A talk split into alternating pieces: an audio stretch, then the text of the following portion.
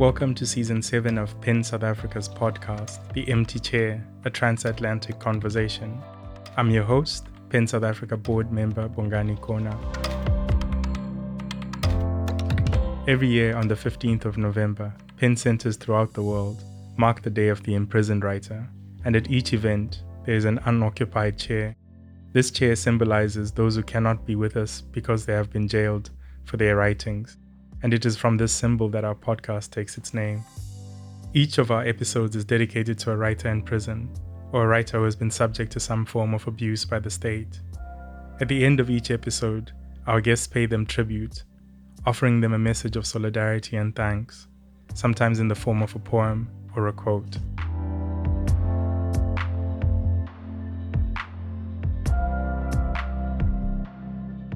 In this episode, we stand in solidarity with Chinese poet, teacher, and member of the Independent Chinese PEN Center, Zhang Guiqi.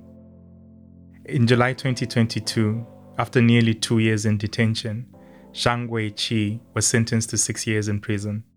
He was accused of, and I quote, inciting subversion of state power, end quote, an accusation routinely utilized by the PRC regime to target dissident writers who peacefully criticize the government's repression.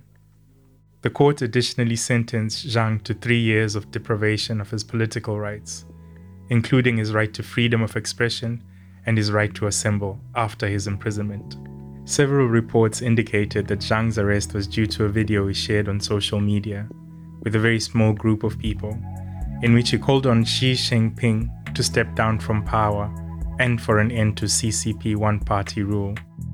After Zhang's arrest, authorities shut down a private teaching and art business that was owned and run by Zhang and his wife.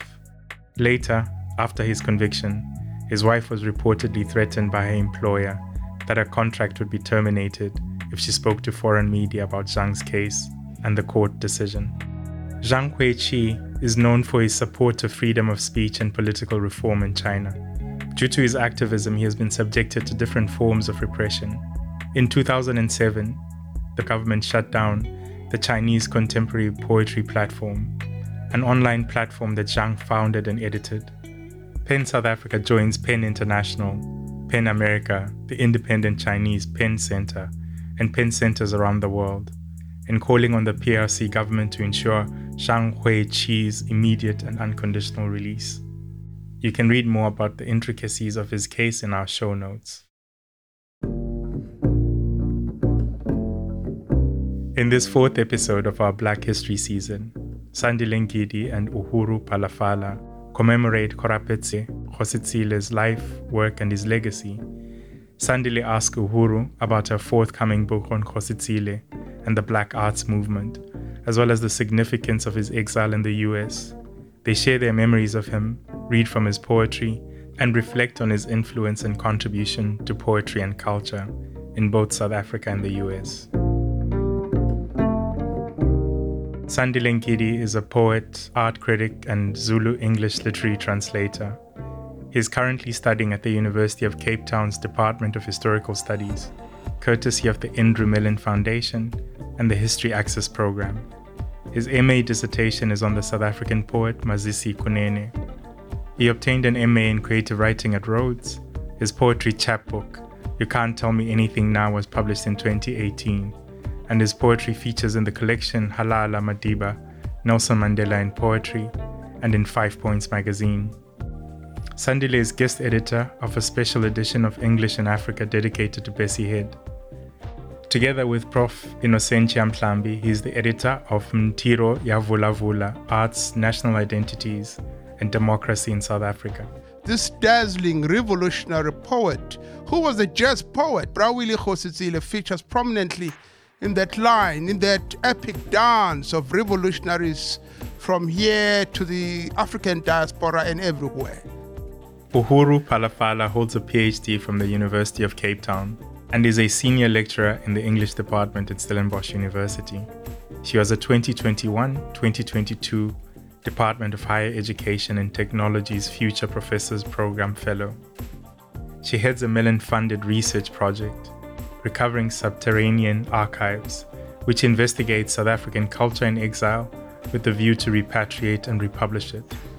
Through this project, she republished the 1981 poetry anthology Malibongwe by ANC women in exile.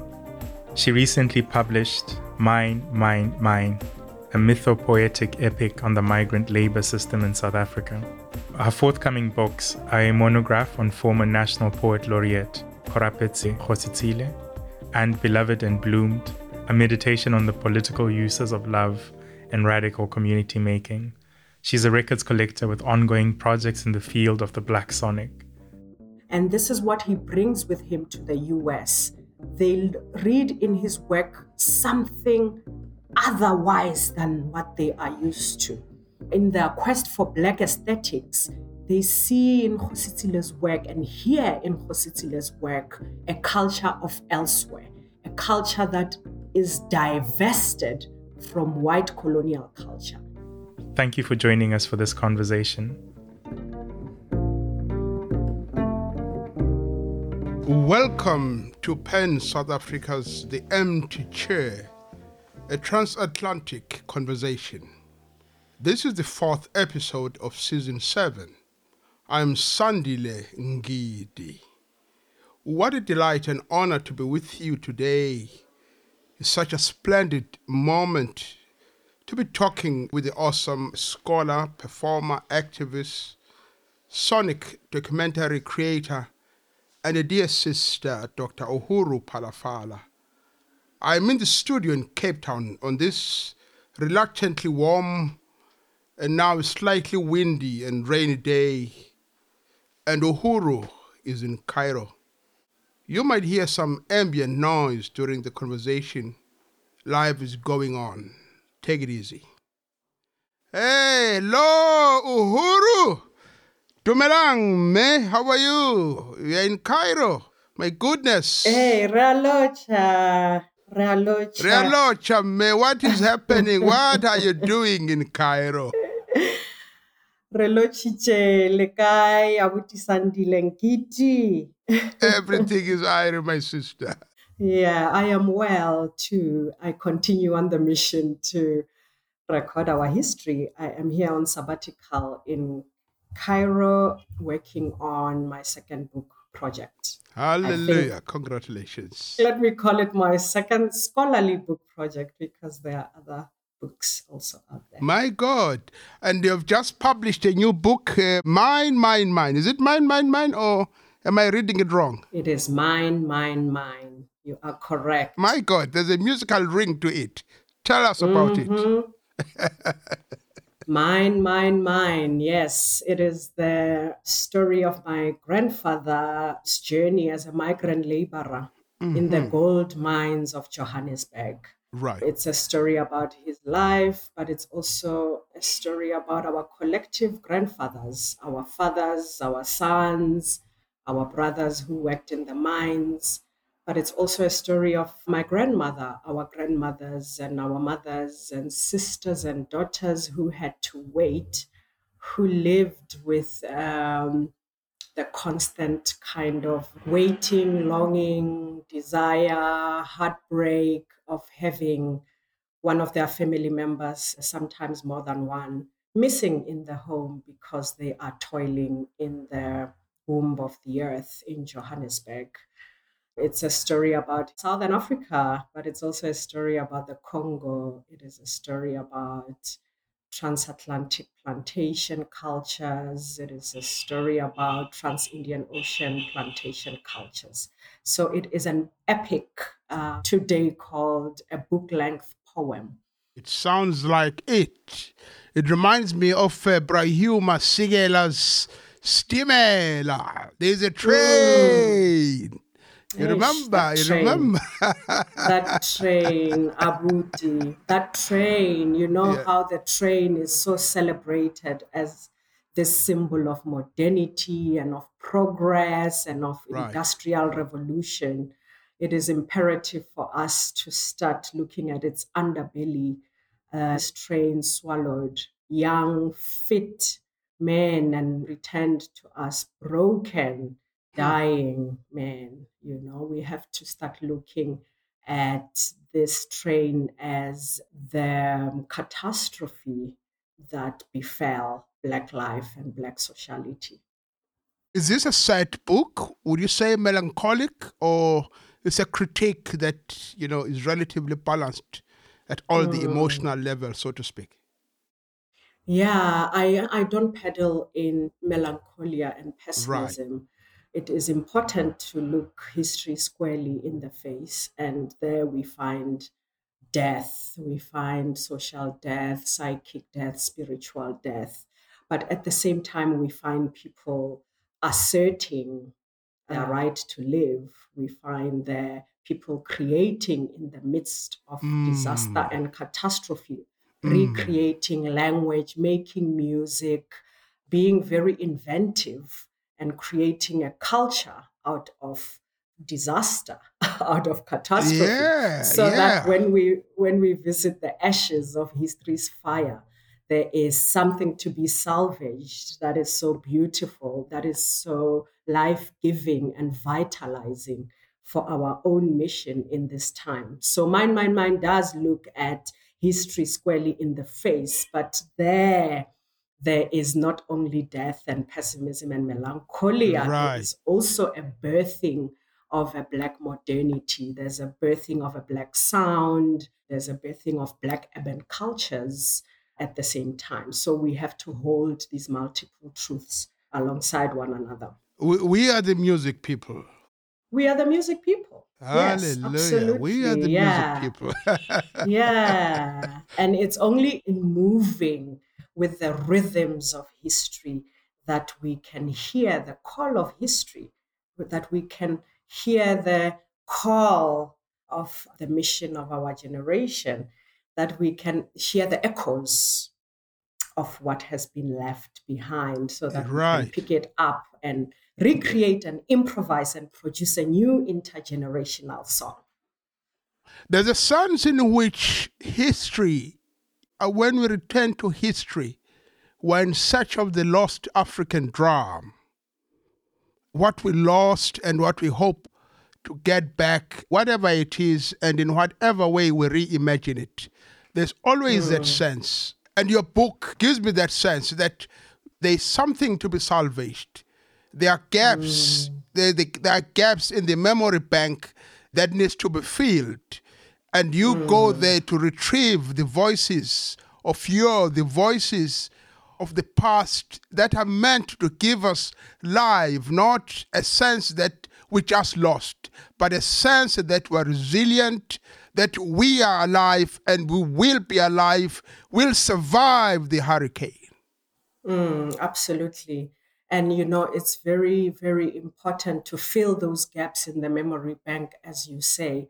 And in my own quest to do that, which is my life quest as a scholar and a researcher and a writer, I have found that it becomes vital and vitalizing for us to find not only books in the memory banks, in the archives. We have to find our sound knowledges. And by sound knowledges, of course, I'm also, you know, playing on sound. Sound is durability. When something is sound, it's also durable, so that its longevity, it's long. But sound knowledge also means our oral cultures, our oral traditions, and our performative cultures. That's why it was important for me to undertake this task of interviewing exile returnees, to go and sit with them, with the elders, and listen to them.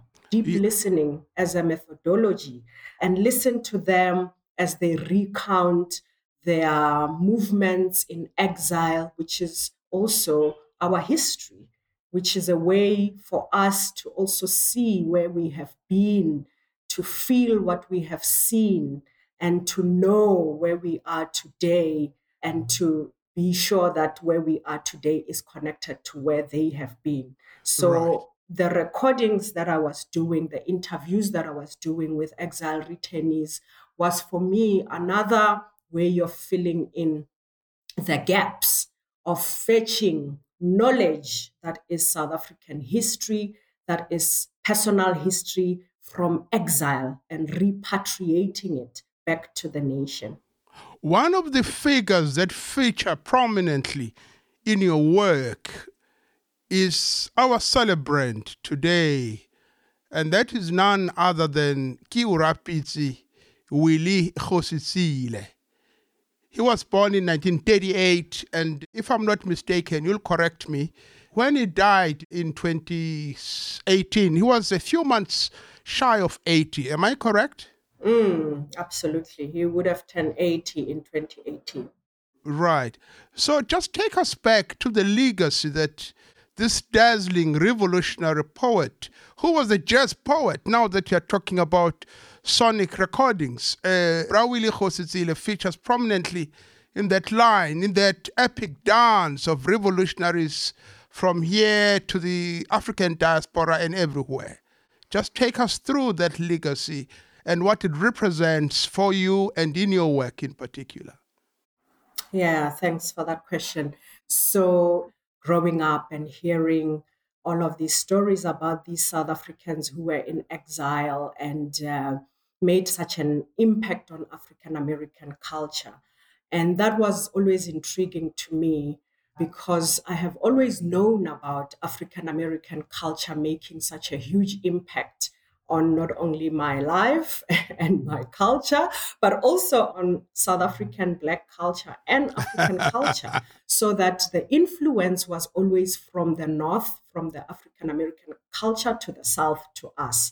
So when I heard on the streets, as we say, that poets like Keorapetse Kgositsile influenced people like The Last Poets in the US, I was very intrigued indeed, because I thought, you know what, this is a great opportunity to study a reverse kind of influence where Black South Africans leave South Africa and live in exile in the US and make an impact there. We know of Miriam Makeba making an impact. She won a Grammy there and taught people like Harry Belafonte and Nina Simone some African songs from the African Songbook. We know Hugh Masekela's huge impacts. So as a literary scholar, I was quite curious to find out what is happening in the literary field within that framework. And following Kgositsile really was revealing, and it continues to be, because they arrive, and I say they because it was a cohort of Black South Africans who were exiled by the apartheid government post-Sharpeville, which incidentally we are recording on the day before the commemoration of the Sharpeville massacre. Right, because Sharpeville was a major catalyst for that kind of exodus of so many of our talented, dedicated revolutionaries in so many ways. Precisely. And so they arrive in the US in the early 60s, and the US is also dealing with its own severe racial politics, white supremacy. They are waging their own resistance and struggle for civil rights. They are fashioning their own politics that has to be radical and move beyond nonviolent kind of confrontation. So we have these South Africans there within that climate of resistance, where South Africans have already gone through the phase of nonviolence in the 50s, and they know definitely that doesn't work. And back at home in 63, of course, the ANC had already begun to think of an armed struggle. So they come with so much knowledge of a white totalitarian regime that they become invaluable with their experience of decolonial politics. But not only that, they find a kind of cultural landscape where African Americans are also in an embattled zone to redefine themselves. They are called African Americans, but America has definitely shown them that they are not full citizens, they are not desired, they are not wanted. So they are starting to reclaim Africa as home, reclaim Africa as an identity. They are changing their names. People like Leroy Jones is becoming Amiri Baraka, Bundozake Shange, Bo Hakima Dibuti. And so to have people like Kgositsile within that space, right, thinking together, organizing together, writing together, and creating these movements such as the Black Arts Movement and the Black Power Movement was so vital for them because they had access in their minds to this Africa that they could only imagine, that was so mythical in their minds. Right. And here were these Africans amongst them. So they really rallied around these Black South Africans and allowed them to guide the way. And that's how people like the Last Poets end up naming themselves after the poetry that Kgositsile wrote. That's how people like Nina Simone end up singing West Wind, that she was taught by Miriam. They were really trying, or they really had a deep desire to connect with the continent. Right. Aesthetically as well, this must have done something to the poetry and whatever else, the artistic, orientation of Rawile Kgositsile. What are some of the features or those aesthetic movements, shapes and so on? Here, please allow me to just go all the way back, because this is also the argument of my forthcoming book on Kgositsile, that, the place, and you will hear him in interviews saying this himself, that the place of his grandmother and his mother in his life is absolutely invaluable. Right. Madikeledi and Kgositsile. These are the two women who raised Kgositsile and instilled a political consciousness within him. Kgositsile was politicized in the home. Madikeledi banned the English language in the home. She only allowed Setswana to be spoken in the home. And furthermore, she continuously said to him, "Do not take any nonsense from them, you hear?" And you see this phrase coming up in his poetry. But what that has done is that it instilled or sowed or seeded this love for the Tswana language in Kgositsile and Setswana literature. Right. And when he left for exile in 1961, instructed by senior members of the ANC, he packed amongst his few belongings a few Setswana literary classics, amongst them a novel, a drama, some poetry that were available at the time. Who are some of the authors that come to mind? Raditladi was one of the authors, and I forget the author of was one of the novels that he took with him. Okay. And we have to just pause there and really not undermine the thread of continuity from these lessons that were taught in the home, that you must love your language, you must speak your language, and you must let your language shape your politics and your cultural aesthetic, so your poetic aesthetic. And Kgositsile really took that to heart, and he drew from Setswana proverbs, from Setswana cosmology, so to say, in his poetry. Even though his poetry was written in English, there is a way in which, if you're a Setswana, Sesotho, Sepedi speaker, or you're proficient in the languages, you can hear the Setswana in the English poetry. It shapes the rhythms and the cadences and the vernaculars and philosophies, the sibilances of the lines of his poetry, but also, as you say, the cosmology shapes a particular philosophy of being, a philosophy of knowing that you find in his poetry, so that these lessons that he learned at home allow him to write from a positionality of Blackness against the imposed colonial culture that he would have grown up with and learned at school, in primary and high school. He leans into what I call the matriarchive. He leans into the matrilineal influence in his work to shape a radical politic. And this is what he brings with him to the US. They read in his work something otherwise than what they are used to. In their quest for Black aesthetics, they see in Kgositsile's work and hear in Kgositsile's work a culture of elsewhere, a culture that is divested from white colonial culture, that is operating from outside of white culture, of colonial understanding of the world and of aesthetics and of being, so that the matriarchive becomes this kind of ground from which he wages his resistance. That is powerful, real Uhuru writing, so to speak. There's a fascinating line, I might not remember it correctly, but it goes along these lines. Our ancients say, if you shit on the road, you'll find flies on your way back. And I love that. I love that.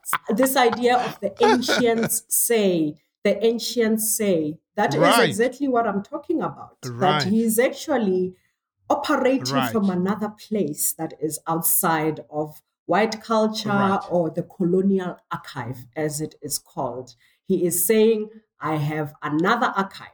It is the archive of the ancients. And it right. allows me to speak from a different place that is not the colonial library. And yes, of course, he's very witty. I mean, he's a... Very witty and naughty, and outrightly naughty too.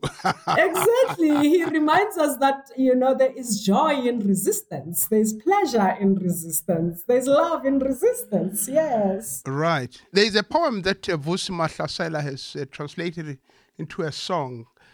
It talks about a woman who gives birth to a healthy child, but having crossed over the fence, jumped over the fence. It's a beautiful. You're talking about Red Song. Yeah, exactly. And Red Song. That's Red Song. Exactly, that's Red Song. I think you're intuitively just pointing to places where the matriarchive is at play. Because in Red Song, he is just amazing. Completely, you're so right. Speaking from the position of that first line of the poem. Armed struggle is right. an act of love. Armed struggle is an act of love. And so he tells us very clearly right. that without love, there's no revolution that matters. You can have a revolution without love, but it will be a revolution that does not bear any fruits that we can all enjoy. And in this poem, you see the whole community. He represents the whole community, people wow. who hide revolutionaries as they move from within the country to the borders, to leave the country. Mothers who feed comrades on their way out. He remembers that right. everybody plays a role. It's not just the men of history who stand on the stages of history and That's give so speeches that we will read about 20 years later or post-apartheid or post-independence. It is everyone. It is the mother who hides the comrade. It is the mother who lies to the police and redirects Amazing. Them to elsewhere so the comrades can survive. Everybody plays a role in a revolution. And not so long before he left us, he wrote that delightful short poem, a letter from Havana dedicated to his wife, baby. You remember the lines. Oh, man, those lines. But also going back to that matriarchal archive that you are talking about, isn't it fascinating too that before he left this country, he worked and was mentored by none other than Ruth First as a journalist. And on his way to exile, one of the main people he reported to was none other than Frene Ginwala, who was already in Zambia. And had made ways for Oliver Tambo to get out of the country after Sharpeville. And here are these women. And he goes there in America. Absolutely. Gwendolyn Brooks as well becomes a major pillar of strength. So that spirit of the mothers constantly keeping him alive, isn't it? Absolutely. Those are great, great points that you are making. He has always gravitated towards women, really understanding that women are invested in a communitarian way of thinking. Women are always thinking beyond the individual, about the family, if they have one, or the larger community. And so he has always sought to have that communitarian politic shape his poetic through and through. I mean, even upon his return to South Africa, he mentored young female poets and traveled with them. Philippa de Villiers, that is so true. Traveled with them to Cuba, to China, including myself. I mean, I was a very young woman when I first met Kgositsile, and hallelujah, he had no reason to entrust his life story with me, but he saw what the intention is and what I represent, and he shared his life story with me. And I am forever honored by that, but I also recognize it. Oh, you also traveled with him. Wow. He was such a beautiful somebody to travel with. But I'm also told he enjoyed shopping when he was traveling, shopping for his beloved at home and so on. Yes. Do you know anything about that shopping? I do not. I have heard some stories, yes. But also the music, you know, in his poetry is so palpable, isn't it? You just can't miss it. Yeah. Even the way, the diction, the nuance, so many things he does. And I would imagine it worked so well as well and basically made him fit into the jazz movement Absolutely. Of 60s, 70s Absolutely. America as well. You cannot speak of Rawile's poetry without speaking about jazz, which is in line with these oral cultures that raised him. And by oral, I really mean the spoken, the O-R-A-L, but also the A-U-R-A-L. He had such a listening ear. He had such a deep listening ear and recognized that our history is not in the books. If the books are the first and last place you look for our history, then you will not be informed. You have to practice listening, and that's where you will hear our innovation, our inventiveness, our brilliance, our philosophies, and our knowledges. And so for him, something like jazz fell within these sonic worlds where you could see Black modernity, Black brilliance through improvisation. He absolutely loved and cites Marabi and Mbaqanga and jazz in his work, but he's also very much invested in the protest songs and the songs of the mines as representing another form of knowing Black history, another entry point in seeing where we have been, what we have achieved, and our spirit of resistance. So for him, jazz represents a departure through improvisation from that white colonial culture that I was talking about. Improvisation represents to him a break with the order that is given by the status quo. It represents a departure and a break into something else, into listening into the collective and their sound knowledges and their sonic cultures. And it is from that position that he writes, and it is from that position that he hears all of the community, from his grandmother to his mother, to the ANC leadership, to the women who hid the comrades, to Langston Hughes, to Black world cultures, and so forth. He also seems to be very determined throughout his journey to maintain, for lack of a better word, a certain moral high ground, which says to him, if something is wrong, it is wrong, even if it is done in the name of the revolution, even if it is done in the name of his beloved ANC, it is wrong. Remember that line, there's kak and land. Yeah, he had anger that was and disappointment. There was, I agree with you. And disillusionment that was occasioned by some of the events leading up to our democratic elections. The poem you cite, Daraskak and Diland, he is really lamenting the fact that we are not moving as community. You know, he is someone who was influenced and deeply revered. Many thinkers, but definitely Amílcar Cabral shaped his thinking. You know, he was fortunate enough to go listen to Cabral when Cabral visited Syracuse. Ah, that's fascinating. In New York, I think, in the early 70s. And he was deeply moved by Cabralian philosophy that in the beginning is culture and in the end is culture. That the revolution must be waged in the culture of the people, so that when we realize the dream of revolution, we are realizing the dreams of the people. And if we do not do that, we will see what we are seeing today. But Cabral said, if we let culture be the baseline of a revolution, we will ensure class suicide. So this idea of class suicide is so important, because now we see the capital that has taken over and captured the post-94 government. And what we see is the opposite of class suicide. We see a very classed society. Why? Right.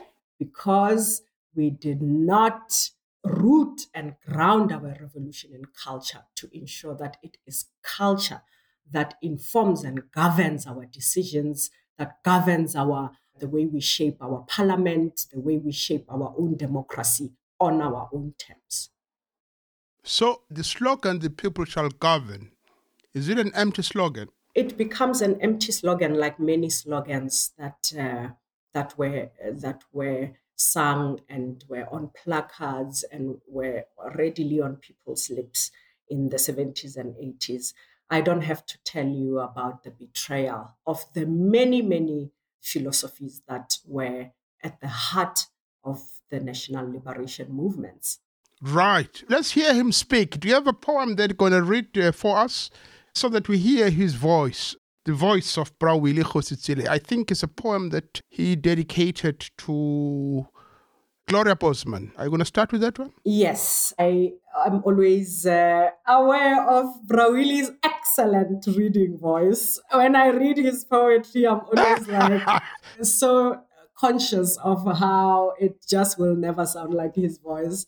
But I will give it my best, and I will read a poem of his that is titled For Gloria Bosman, just to honor also, the passing of Gloria Bosman a couple of weeks ago. I believe it's less than 2 weeks ago.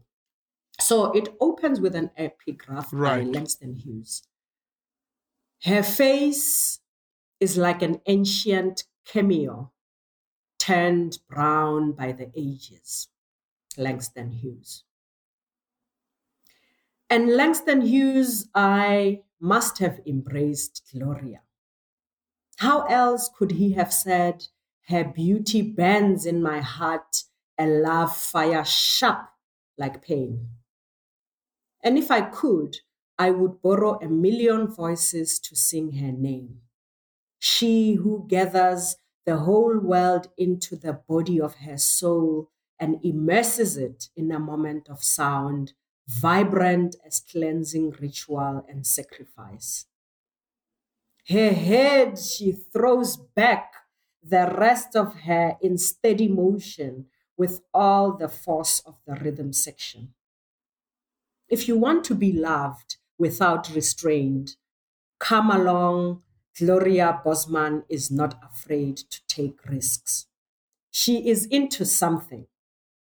Gloria Bosman will bathe your heart in the flames of her song as she plunges into every crevice of all that is her, possessed like a medium, her 1,000,000 voices exploding.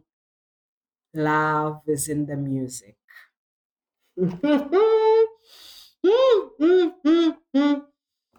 Hi, Brawile's poetry is Uhuru. Is fire. That is fire.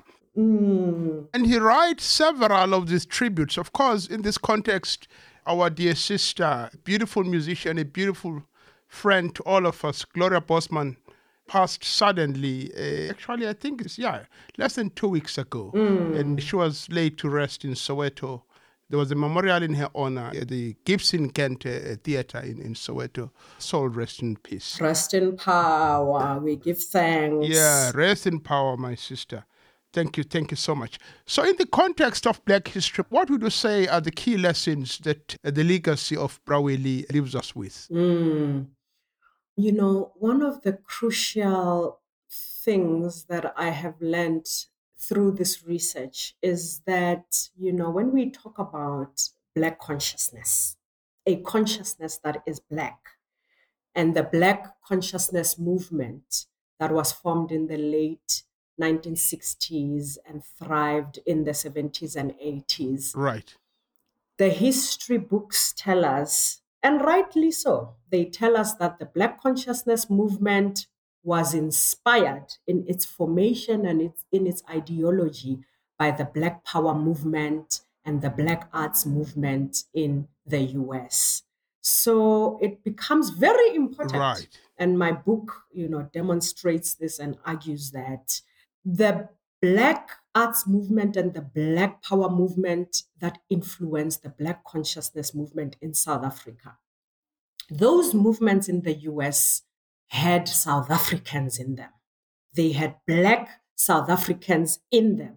That's fascinating. Yeah, so that, you know, when we speak of historical resonance, what the Black Consciousness Movement hears in Black Power ideology resounds South African voices as well as African American voices. Right. So that it's not a neat and discreet and nationalist organization called Black Power. It is a transnational organization that is also informed and inspired by Black South Africans. And Pan-Africanism, isn't it? Absolutely, you know. Right. Somebody like Kgositsile was so crucial in bringing the politics of the continent, the politics of Congo, of Senegal, of Ghana, of Mozambique, Frelimo, MPLA, of bringing those politics into the awareness of African Americans, of saying to them, yes, your struggle here is very, very important, but know that this struggle is interconnected with the struggle of Mozambique, with the struggle of Angola, with the struggle of Senegal. Know that your struggle is a Black internationalist struggle, and we must see it as such. And we must be in solidarity in fighting against Western imperialism and white supremacy. Well said. And this is how, you know, some African Americans in the 60s and early 70s traveled to the continent. There was a kind of world, a Black world that was opened to them to say that, okay, this is not the it and all of our existence. We have kin. We have brothers and sisters who are also facing the same forces of evil and oppression and subjugation. And some of them there on the continent have just gained independence. So let us travel there and see what it really means to be an independent Black person. African Americans in America have only known Intrupeco, you know, at that point. All they have known is just Jim Crow and slavery and so forth, so that it was just vitalizing for them to travel to the continent upon having been in the company of people from the continent to go there and see what is happening on the continent. Oh, there are independent Black people? That is interesting. Would have never thought of such. And they were inspired to come back and start thinking in a different direction. Malcolm X, his journey to the continent radically redirected his journey, you know. So, yes, the Pan-African movement deeply shaped the African-American movement. Wonderful, Uhuru Phalafala. Let me do a poem as well by our own Brawley Kgositsile. It's titled June 16, Year of the Spear. This was recommended by a dear friend of Brawley. They met in the 80s in Chicago. This is the African-American novelist, poet, and short story writer, Jeff Renard Allen. Thank you so much for the recommendation, my brother. It's 6 stanzas, so I'll just do the last 3 so that I don't take too long. My mother's fathers of my father's kinsmen, because I am June 16, and this is not Soweto, 1976. I emerge in the asphalt streets of our want, and because my memory is surrounded by blood, my blood has been hammered to liberation song.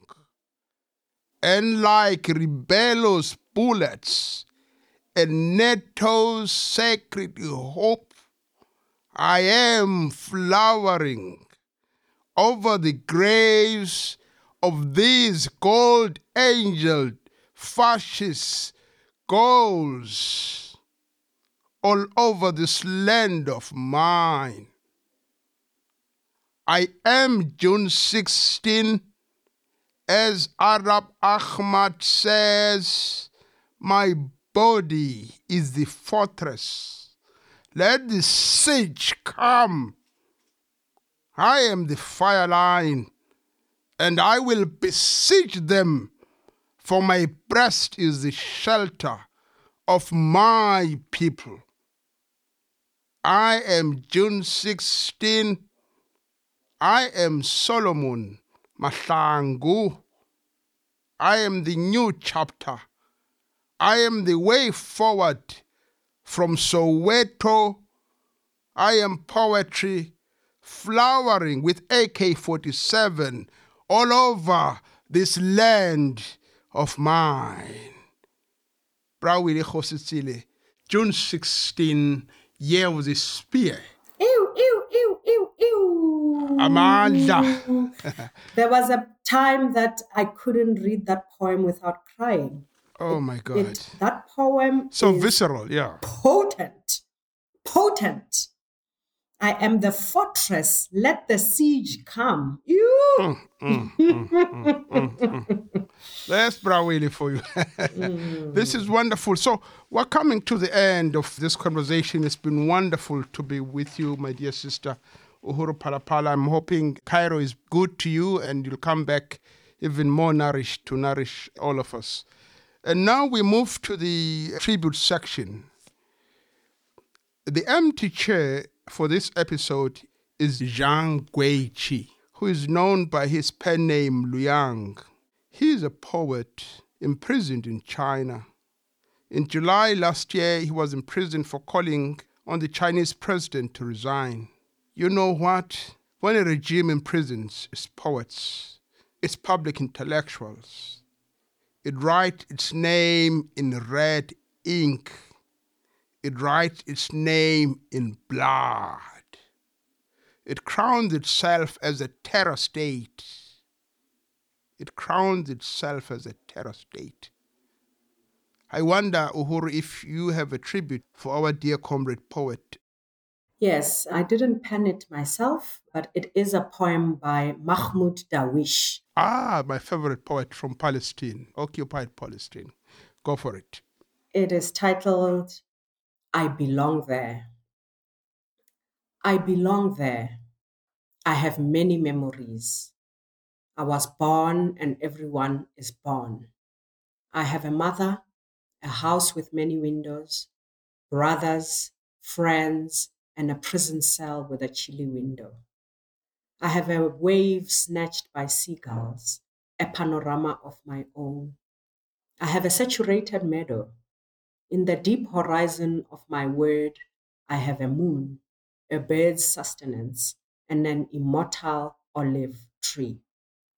I have lived on the land long before swords turned man into prey. I belong there. When heaven mourns for her mother, I return heaven to her mother. And I cry so that a returning cloud might carry my tears. To break the rules, I have learned all the words needed for a trial by blood. I have learned and dismantled all the words in order to draw from them a single word: home. That is one of my favorite poems. Darwish does it in such a soulful way, and as he does it, he brings you to that realization that Palestinians too are human like the rest of us, and a world that forgets Palestine is a world that has forgotten itself, its humanity. Thank you so much for dedicating this poem to the Chinese imprisoned poet, publisher Zhang Guiqi. I've written mine in Zulu, so I'll read it. It says, Naye umbulali, kasilo ilanga, umoya nemvula. Naye unjandini, liyomshonela elangakubo, aphenduke umhambuma wezintaba. Kakusiye umuntu oncinda izithunzi zabantu ngetshe lentaba. Ezinzulwini zomphefumulo wakho ngiyakuzwa ulingoza, umemeza abakini.